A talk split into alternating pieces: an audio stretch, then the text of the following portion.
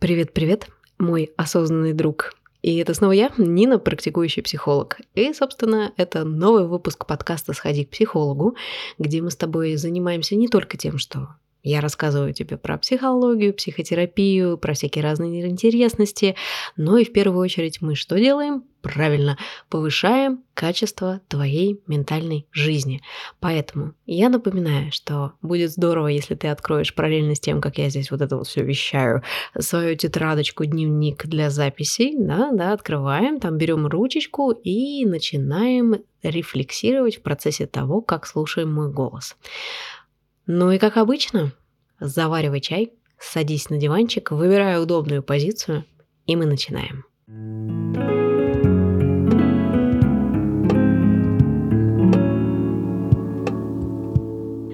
о чем же будет сегодняшний выпуск? Я тебя сразу подготовлю, что этот выпуск будет с большим количеством инсайтов.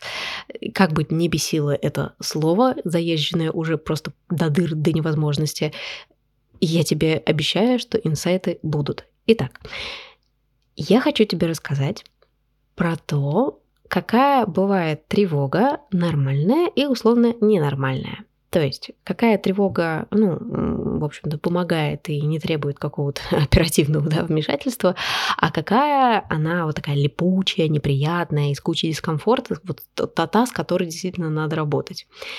И я не хочу нудить на тему того, что существует такая тревожность, и вот это, вот это вот, а, вот их классифицируют и таким-то образом. Нет. Я задам тебе сразу вопрос. Как ты определяешь, что твое переживание, ну, какой-то вот такой вот, не, не нервничаешь, да, вот когда твои нервы становятся дискомфортными, когда они м, проблема, то есть что вот, что, что их отличает от нормального беспокойства? Вот, вот сейчас закрой глаза и просто ответь себе на вопрос. Какие мои собственные переживания ок, а какие не ок? Вот на чем это основывается? А я тебе скажу, на чем это основывается у меня можно провести примерно такую границу. Одно дело, когда я переживаю, ну, допустим, у меня там что-то случилось в семье, или же, например, у меня есть какое-то а, сложное мероприятие, которое надо провести, или, например, встреча, перед которой я волнуюсь закономерным образом, потому что мне хотелось бы, чтобы эта встреча прошла хорошо, да, вот как мы когда-то волнуемся, например, перед первыми свиданиями, нам хочется понравиться будущему партнеру, нам вообще, в принципе, интересно, что там будет, да, и это абсолютно нормальные такие вот нервишки. Это одни ситуации. А бывают, например, моменты, когда я сижу, кушаю завтрак, и вдруг в моей голове возникает какое-то странное переживание. Например, а что если моя мама меня не любит? Или, или например, а что если а, через неделю у меня закончатся вообще все деньги, а, а я в декрете, и вообще, боже мой, что произойдет, а мой муж справится, а, а, а это будет не очень плохо, что он будет, например, работать в одиночестве, а если он будет работать в одиночестве, он будет все так же меня любить, а если он меня перестанет любить, и так, ну, ты, ты понял, да, вот как он начинает скакать дальше каким-то таким вот э, сивка-бурка просто, ты ты ты ты ты ты ты ты вот. Уже улавливаешь, да, разницу? Есть беспокойство и, собственно, эмоция тревоги, да, нормальная, когда она касается, то есть она с ней ничего не надо делать, это абсолютно естественное переживание, как и любая другая эмоция, когда она касается ситуаций в моменте здесь и сейчас. То есть это те вещи и те события, с которыми тебе действительно нужно иметь дело. То есть это предстоящая встреча, да, это, например, там экзамен какой-то, там, свидание или еще что-то. И это абсолютно нормально, что в преддверии этого события ты к нему готовишься и ты переживаешь о том, как вот оно там произойдет, да, и что вообще будет. А есть тревога, которая о каком-то гипотетическом будущем или о событиях, которые даже не имеют места в моменте сейчас. И я такая а, переживаю о том, что вдруг у меня кончились все деньги и о том, что там перелюбит меня мой муж или нет. Этого не существует. Это существует только в вакууме моей собственной головы. Этих событий не происходило. А вот событие о том, что вот там встреча, например, назначена, оно произошло, и оно существует, и оно есть, и оно будет. А то, что муж меня перелюбит, на это нет никаких оснований, абсолютно. Вот. То есть есть основная разница между тревогой реальной и вот этой вот гипотетической, которая бесячая, которая вот, собственно, заставляет нас переживать и может приобретать ну, такие очень утрированные формы, а в дальнейшем развиваться в разного рода тревожные расстройства. И вот с первым мы, собственно, видом особо-то ну, не работаем, потому что это неинтересно и нам не нужно так как, как обычно, психотерапия и психология – это про проблемы, да? Мы тут занимаемся проблемками, а не нормальными вещами. Ну вот, а, соответственно, первое мы не трогаем, это абсолютно нормальное беспокойство, оно тебе нужно для того, чтобы взять себя за жопку и вовремя там подготовиться к встрече, вовремя прочитать нужное количество билетов перед экзаменом и так далее. То есть оно работает как пинок пинок под задницу. А вот эта вот вторая, вот эта вот версия, да, такая мерзкая, в которой можно так вот залипнуть, вот про нее, вот про нее я хочу сейчас, а, собственно, с тобой поговорить. Почему? Потому что а, я тут подумала, подумала и размышляла на тему того, что очень часто у меня в работе бывает, что я сталкиваюсь с тем, что даже несмотря на то, что мы с клиентами проводим очень много времени, обсуждая в подробностях, в самых мельчайших деталях их жизни, события, которые с ними происходят и так далее. И вот сколько бывает, бывает реально такого, сколько бы мы ни залипали на какой-то одной вещи, сколько бы мы ни применяли каких-то техник, вот иногда бывает, что клиент залипает и не может вот все как-то вот не может перестать тревожиться. Вот он э, находит какие-то причины этого не делать. Вот он все время как-то вот все время с ним происходят какие-то ситуации, из-за которых он начинает переживать. И вот все никак, никак вот это облегчение не приходит и не приходит. И вот я тут, э, собственно, у меня сейчас есть э, некоторые такие периоды, особенно когда я укладываю ребенка, у меня есть возможности на подумать, на порефлексировать. И, собственно, я недавно недавно задумалась о том, что тоже вот может быть таким а, прям самым большим, наверное, краеугольным просто камнем, почему вообще сложно перестать тревожиться вот таким вот деструктивным образом, да? И ответ на самом деле очень прост. Это тот самый невротический контроль, вот таким вот э, психотерапевтическим э, определением он называется. Что это такое? Он является нашим таким вот самым мерзким моментом, самым отвратительным, самым неприятным и одновременно вшитым механизмом. Как это работает? А, дело в том, что вот этот невротический контроль, то есть вот это вот наше желание контролировать неконтролируемое, оно не появляется с нифига да, то есть оно не появляется из воздуха, оно как бы мы, мы, мы не наделены им как каким-то там суперспособностью просто потому, что вот мы такие пирожки. Нет, оно появляется, у него есть э, определенный, как это, определенная вот э, схема того, как оно появляется, да, вот как оно конструируется в нашей психике. И здесь можно сейчас тебя, в принципе, подготовить к первому инсайту. Итак, Смотри. А, как часто, ну давай так вот, а, как часто ты думаешь, что ты можешь контролировать других людей? Только честно. Вот реально, только честно ответь мне, пожалуйста, как часто ты реально думаешь, что ты можешь контролировать других людей? Согласись, звучит как-то, ну, ну, соу-соу немножечко так это абсурдно. Да? Э, ну, что значит контролировать других людей? Да, это другие люди, они отдельные создания, у них отдельные жизни, отдельная своя мотивация, они вообще непредсказуемые. Иногда сам ты не знаешь, что можешь выкинуть, а тут вот о, контролировать других людей. Да нет, я так не думаю. А я тебе скажу, что думаешь.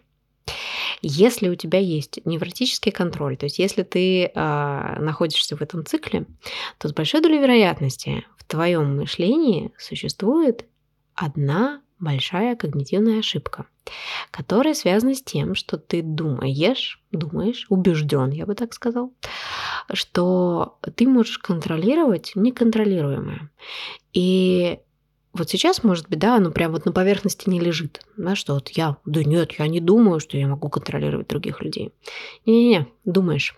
Только это может выражаться, например, в том, что ты думаешь, что ты что-то сделаешь, и другие люди будут вести себя тем или иным образом.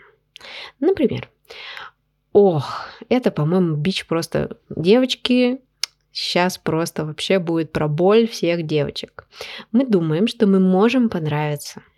Мы можем, мы, вот, вот сейчас мы что-нибудь такое сделаем, и я ему понравлюсь. Вот я там буду вот так вот хихикать ну, ну, нужным образом, и я обязательно ему понравлюсь, у нас будет отношения, у нас будут самые красивые дети, и он обязательно на мне женится.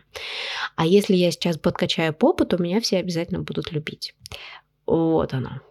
Вот оно то самое. Это та самая когнитивная ошибка, что я должна что-то такое вот сделать, да, или стать какой-то хороший, красивый, милый, добрый, замечательный, с упругой попой и работающий, там, я не знаю, зарабатывающий, это неважно, какой-то, да, а, или сделать что-то для другого человека, и вот тогда-то меня там полюбят, примут на работу, а, отдадут мне все благодарности мира и прочее, прочее, прочее. Вот оно и есть. То есть я совершаю какое-то действие или совершая какое-то действие над собой, да, изменяя какую-то свою внутреннюю конструкцию, я якобы могу контролировать поведение других людей, предсказывать, да, то, что там произойдет, будут ли меня любить или там отвергнут и так далее.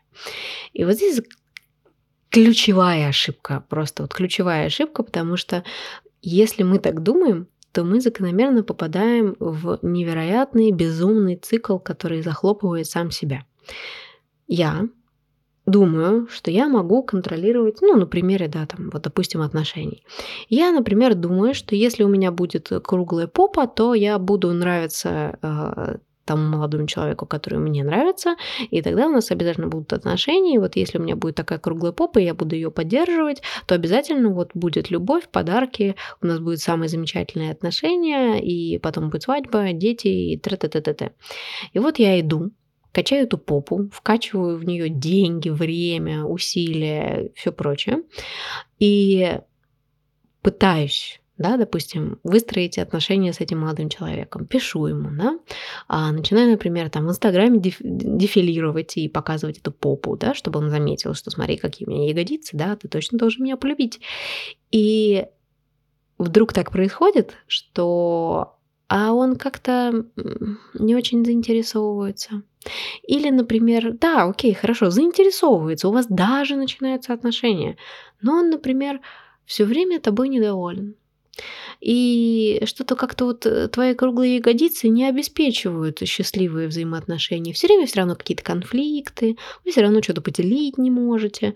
Ну, то есть твоя круглая попа это не стопроцентное э, вот равенство с тем, что у вас просто все счастье, благость и, э, и все замечательно. Но ты в этот момент делаешь следующее. Ты с идеей про круглую попу перескакиваешь на что-то другое. Например, ага, а теперь мне нужно не только круглую попу, теперь мне нужно еще и одеваться вот как-то так.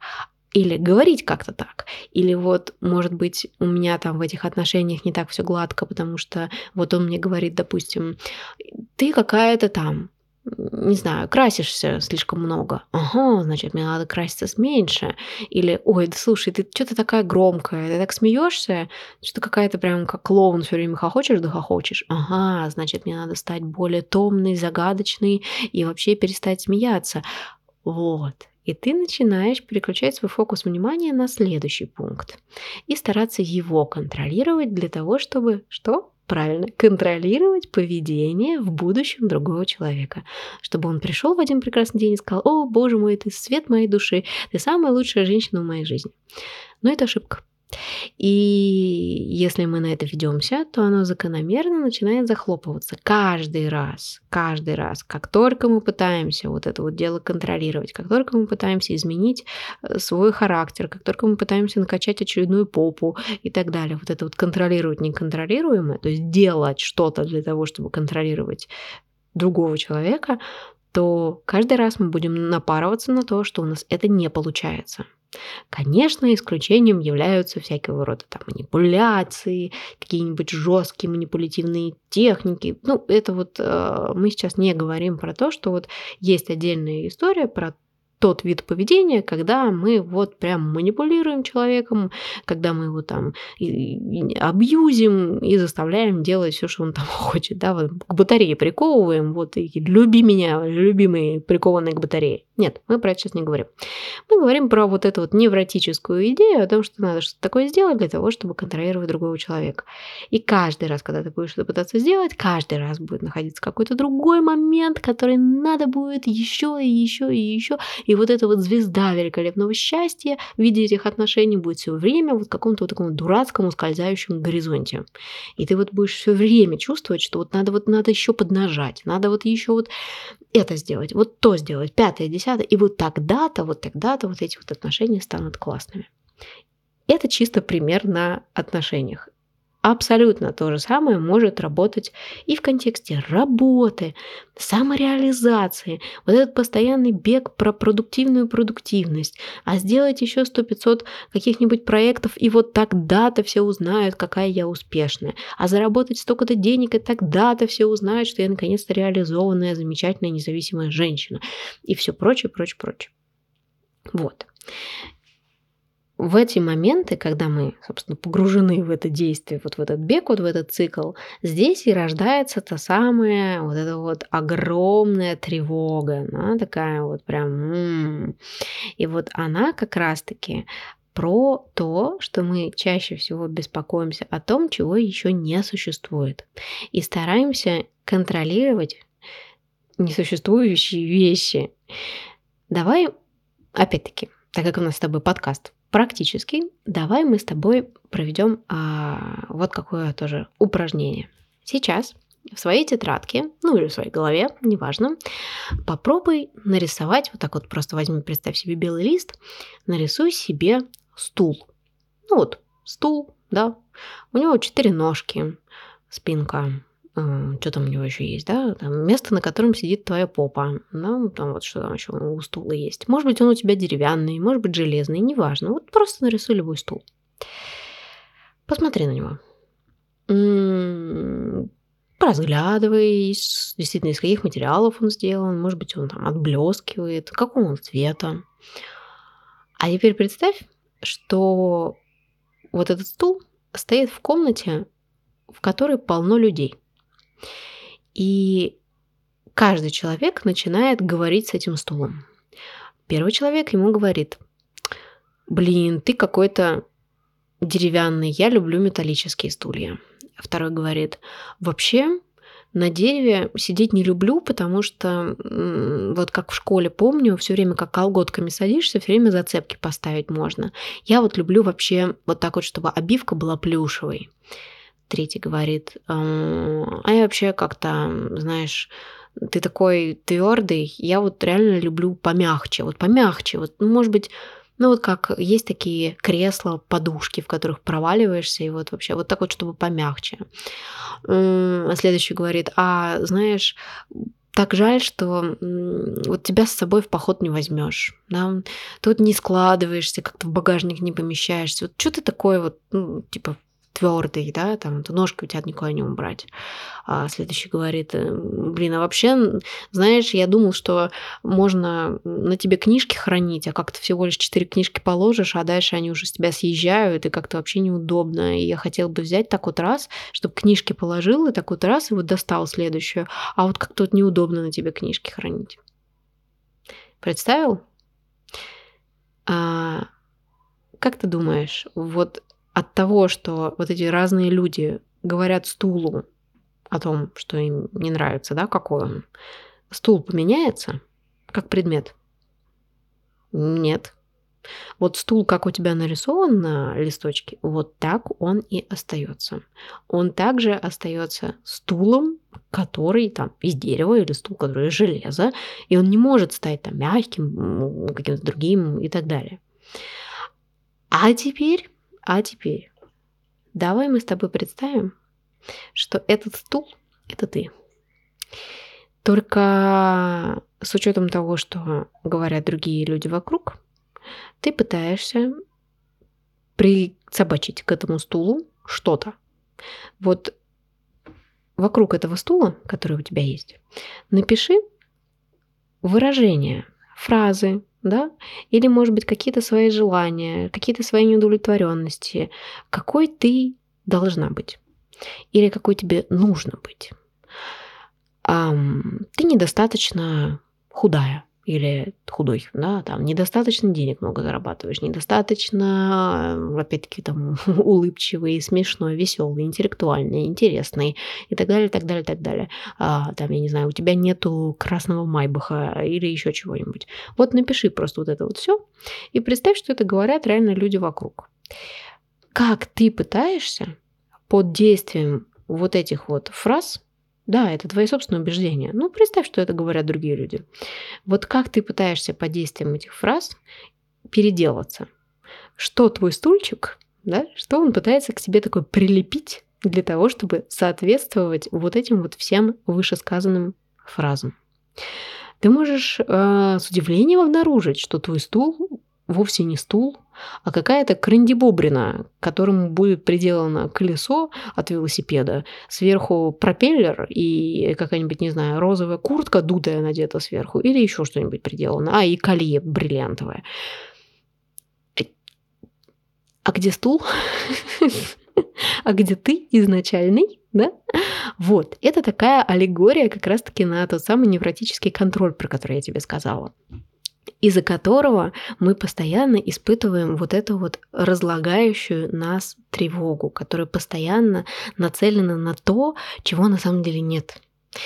И мы все время беспокоимся о том, что еще там денег недостаточно, там любви недостаточно и так далее. Это что-то, что-то вот надо такое сделать с нашим бедным стульчиком, с нашим бедным внутренним миром, и не только внутренним, но и внешним, в особенности внешним. Девочки, пожалуйста, я, я знаю все наши боли и по поводу прыщей, и по поводу волос, и, и косметики, и одежды и так далее. Мы все время пытаемся что-то такое с собой сделать. Вот. И вот мы все время пытаемся вот этим вот невротическим контролем переделать наш стульчик для того, чтобы он стал удобным для всех, кто в этой комнате.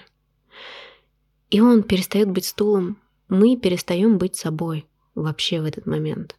Мы становимся чем-то невообразимым, но при этом никогда не сможем соответствовать желаниям и ожиданиям других людей. Откуда берется эта история? Почему мы залипаем в этом невротическом контроле, постоянно пытаясь переделаться в крандибобрину, а не быть просто тем, вот кем мы есть, так, кто мы есть? Дело в том, что э, мы в этот момент, когда что-то такое происходит, мы не можем сделать следующее. Мы не можем пережить собственную фрустрацию. То есть, когда нам э, говорят, или когда мы просто вдруг о чем-то таком страшном подумали, а там, когда нам говорят, вот, ты мне там не нравишься, или, например, мне там в голову просто пролетела какая-то тревожная мысль, мы не можем пережить в этот момент, справиться с тем напряжением, с той фрустрацией потребности, какой-то. Потребности, это, кстати, тоже очень интересный вопрос, какой потребности?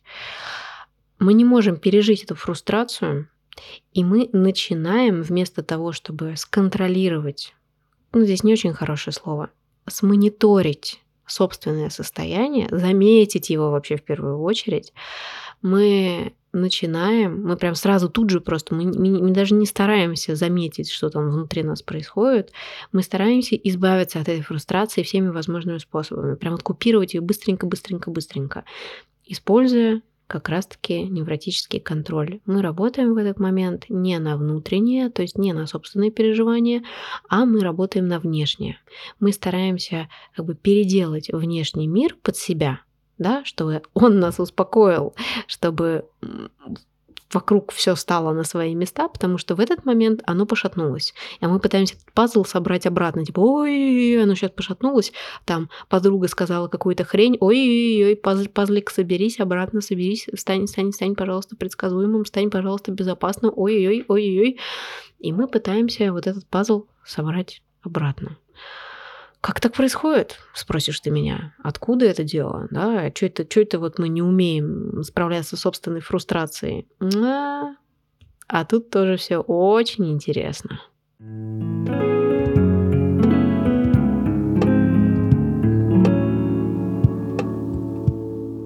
Процессе нашего с тобой развития, когда мы маленькие, а потом мы вырастаем, есть такой период, когда мы научаемся справляться с собственными переживаниями и собственными э, всякими расстройствами, да, агрессией, печалью и другими всякими неприятными переживаниями самостоятельно.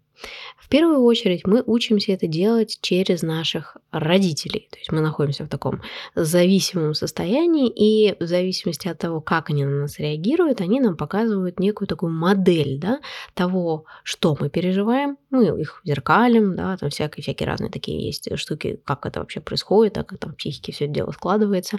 Они нам показывают, каким образом надо реагировать на наши переживания. Вот что они нам говорят, да, там, ой, а, у тебя э, ножка болит, ой-ой-ой, как же плохо, да, там, иди сюда подую, или там начнут орать, например, в этот момент, или э, каждая там чих-пых воспринимается как, а, боже мой, беда, беда, беда, бедовская.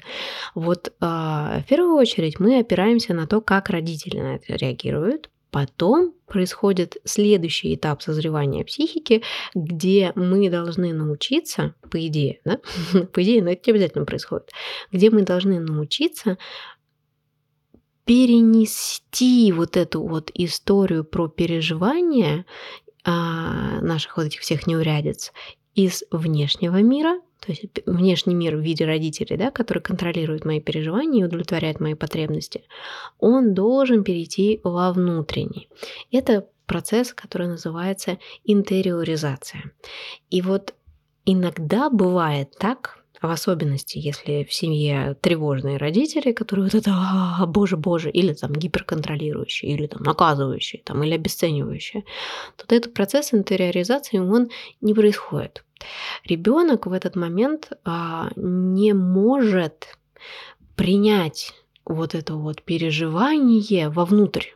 То есть он его старается как бы выпихнуть на, на, на, наружу, то есть чтобы его вот этот внешний мир продолжал это все дело мониторить. То есть пришла условная мама и как-то вот что-то с моей печалью или там с моей злостью или с моими какими-то там больными коленками или вот неважно с чем, что-то вот такое пришла и сделала, как-то меня успокоила, да, там что-то такое вот придумала. И вот отсюда как раз нас растут ноги от того, что мы научаемся в этот момент, да, если были такие проблемы там в семье и так далее, мы в этот момент научаемся тому, что когда мы испытываем какую-то фрустрацию в отношении наших потребностей, мы там чего-то не получаем, или у нас что-то такое происходит, а, из-за чего мы переживаем всякие разные неприятные э, ощущения, мы научаемся выталкивать вот это вот все из зоны своего контроля на вот во внешний мир. То есть мы не умеем самостоятельно мониторить собственные эмоции, мы не умеем с ними справляться. Мы стараемся сделать все, чтобы мир обратно погрузил нас вот в этот вот кокон безопасности. И так, оп, и вот и все стало хорошо и предсказуемо. Это классика, собственно, а, ОКР, да, когда, например, мне надо сложить 15 пакетиков э, чая в нужном порядке, и тогда мой мир станет предсказуемым и нормальным. Или же там, я не знаю, мне надо вымыть всю квартиру до белого блеска больничной палаты, э, и тогда все будет хорошо. То есть мы пытаемся структурировать внешний мир для того, чтобы структурировался внутренний. Но оно так не работает. Оно работает как раз-таки только в период вот этого вот раннего детства, а дальше оно должно закономерно пройти вот этот вот этап. Но зачастую мы в нем подзастреваем. А дальше уже накладывается взрослая жизнь, а дальше накладываются уже другие навыки и так далее. И из этого состояния можно справляться со своей жизнью, но оно будет постоянно, постоянно генерировать тот самый невротический контроль. Когда-то мой препод в универе провел очень интересную аналогию, мне прям безумно понравилась эта картина. Он как-то сказал, что невротический контроль – это словно человек, который потерял по пути на работу ключи, а потом, когда понял, что он потерял ключи, он идет обратно и начинает искать эти ключи только там, где есть фонарь, а это вечер, он вечером шел на работу, там, где есть фонарь, и вот, вот этот пятачок, где фонарь освещает. А в остальных местах он не ищет. И вот он ходит, ходит вокруг этого фонаря, только по освещенной площадке, и сокрушается, а чушь ключи не, никак вот не находится. И вот он ходит и ходит, и все, вот ключи не находятся, не находятся, не находятся. То же самое с нашими переживаниями и с нашими потребностями. Мы не встречаемся с реальным удовлетворением наших потребностей, с реальной настоящей безопасностью, да, с настоящим успокоением. Мы никак не можем справиться по-настоящему с фрустрацией тех или иных наших нужд, именно потому что мы застреваем вот в этом хождении под фонарем. Вот. Поэтому я предлагаю тебе в качестве как раз-таки еще одной практической штуки сделать следующее упражнение. Нарисуй у себя большой круг. Да, такой, может, овал, может, квадрат, неважно, просто какую-то вот такую вот закрытую геометрическую фигуру. Нарисуй ее и напиши. Внутри у тебя будут все те вещи, которые ты контролируешь, ну, как ты думаешь. А во внешнем поле будут вещи, которые ты не контролируешь. Напиши их, разложи вообще, просто посиди и подумай, да, вот какие вот есть вещи реально, на которые ты можешь оказывать влияние, что ты можешь контролировать. Запиши все это дело, и только потом, только потом открывай мой телеграм и смотри картинку, которую я там выложу, где как раз будет написано, что ты реально можешь контролировать, а что ты не можешь контролировать. И вот здесь интересно будет посмотреть, как между собой сочленятся вот эти два рисунка что ты почувствуешь по этому поводу, будет ли у тебя там, может быть, какое-то даже возмущение, что чуть тут не ну, придумал, да, нет, я вообще могу контролировать других людей, ну, я тут, знаешь, знаешь, у меня сколько примеров, ну вот, очень интересно, какое внутреннее ощущение, какой внутренний отклик вызовет у тебя вот это вот сопоставление того, что будет у меня, и того, что будет на твоем рисунке. И посмотрим, насколько ты хорошо реально знаешь свои возможности, или, может быть, иногда ну, немножечко играешь в Супермена или в Супервумен, которая реально спасает мир. Вот. И, может быть, берет на себя слегка, слегка лишнего, да, вот. Для того, чтобы контролировать неконтролируемое. Давай мы с тобой на этом прекрасном моменте про супервуменов и супергерлов, суперменов и так далее закончим на сегодня. Я э, хочу еще поговорить с тобой про этот невротический контроль. Пожалуйста, если у тебя появятся какие-то интересные мысли, или как раз если тебя там бомбанули какие-нибудь инсайты еще в процессе того, как я тебе это все дело рассказываю, обязательно пиши мне в комментариях в Телеграме о том, что, собственно, ты такое интересное у себя откопал. Пообсуждаем. Я очень люблю переписываться э, в комментариях на канале. Подписывайся на все мои социальные сети, на запрещенные, незапрещенные. Опять-таки, заходи в мой телеграм, там будут дополнительные материалы к выпуску, не только к этому, но и к каждому. Там есть вещи, которые можно благополучно вклеивать в свою рабочую тетрадку, которую ты ведешь. Оно там прям уже готовое. Я специально для тебя каждый раз это делаю в формате, который можно просто распечатать и прям сразу бам, вклеить, и у тебя все будет готовенькое. Ну и мое любимое, пожалуйста, береги себя и свое ментальное здоровье. А мы с тобой услышимся в следующих выпусках.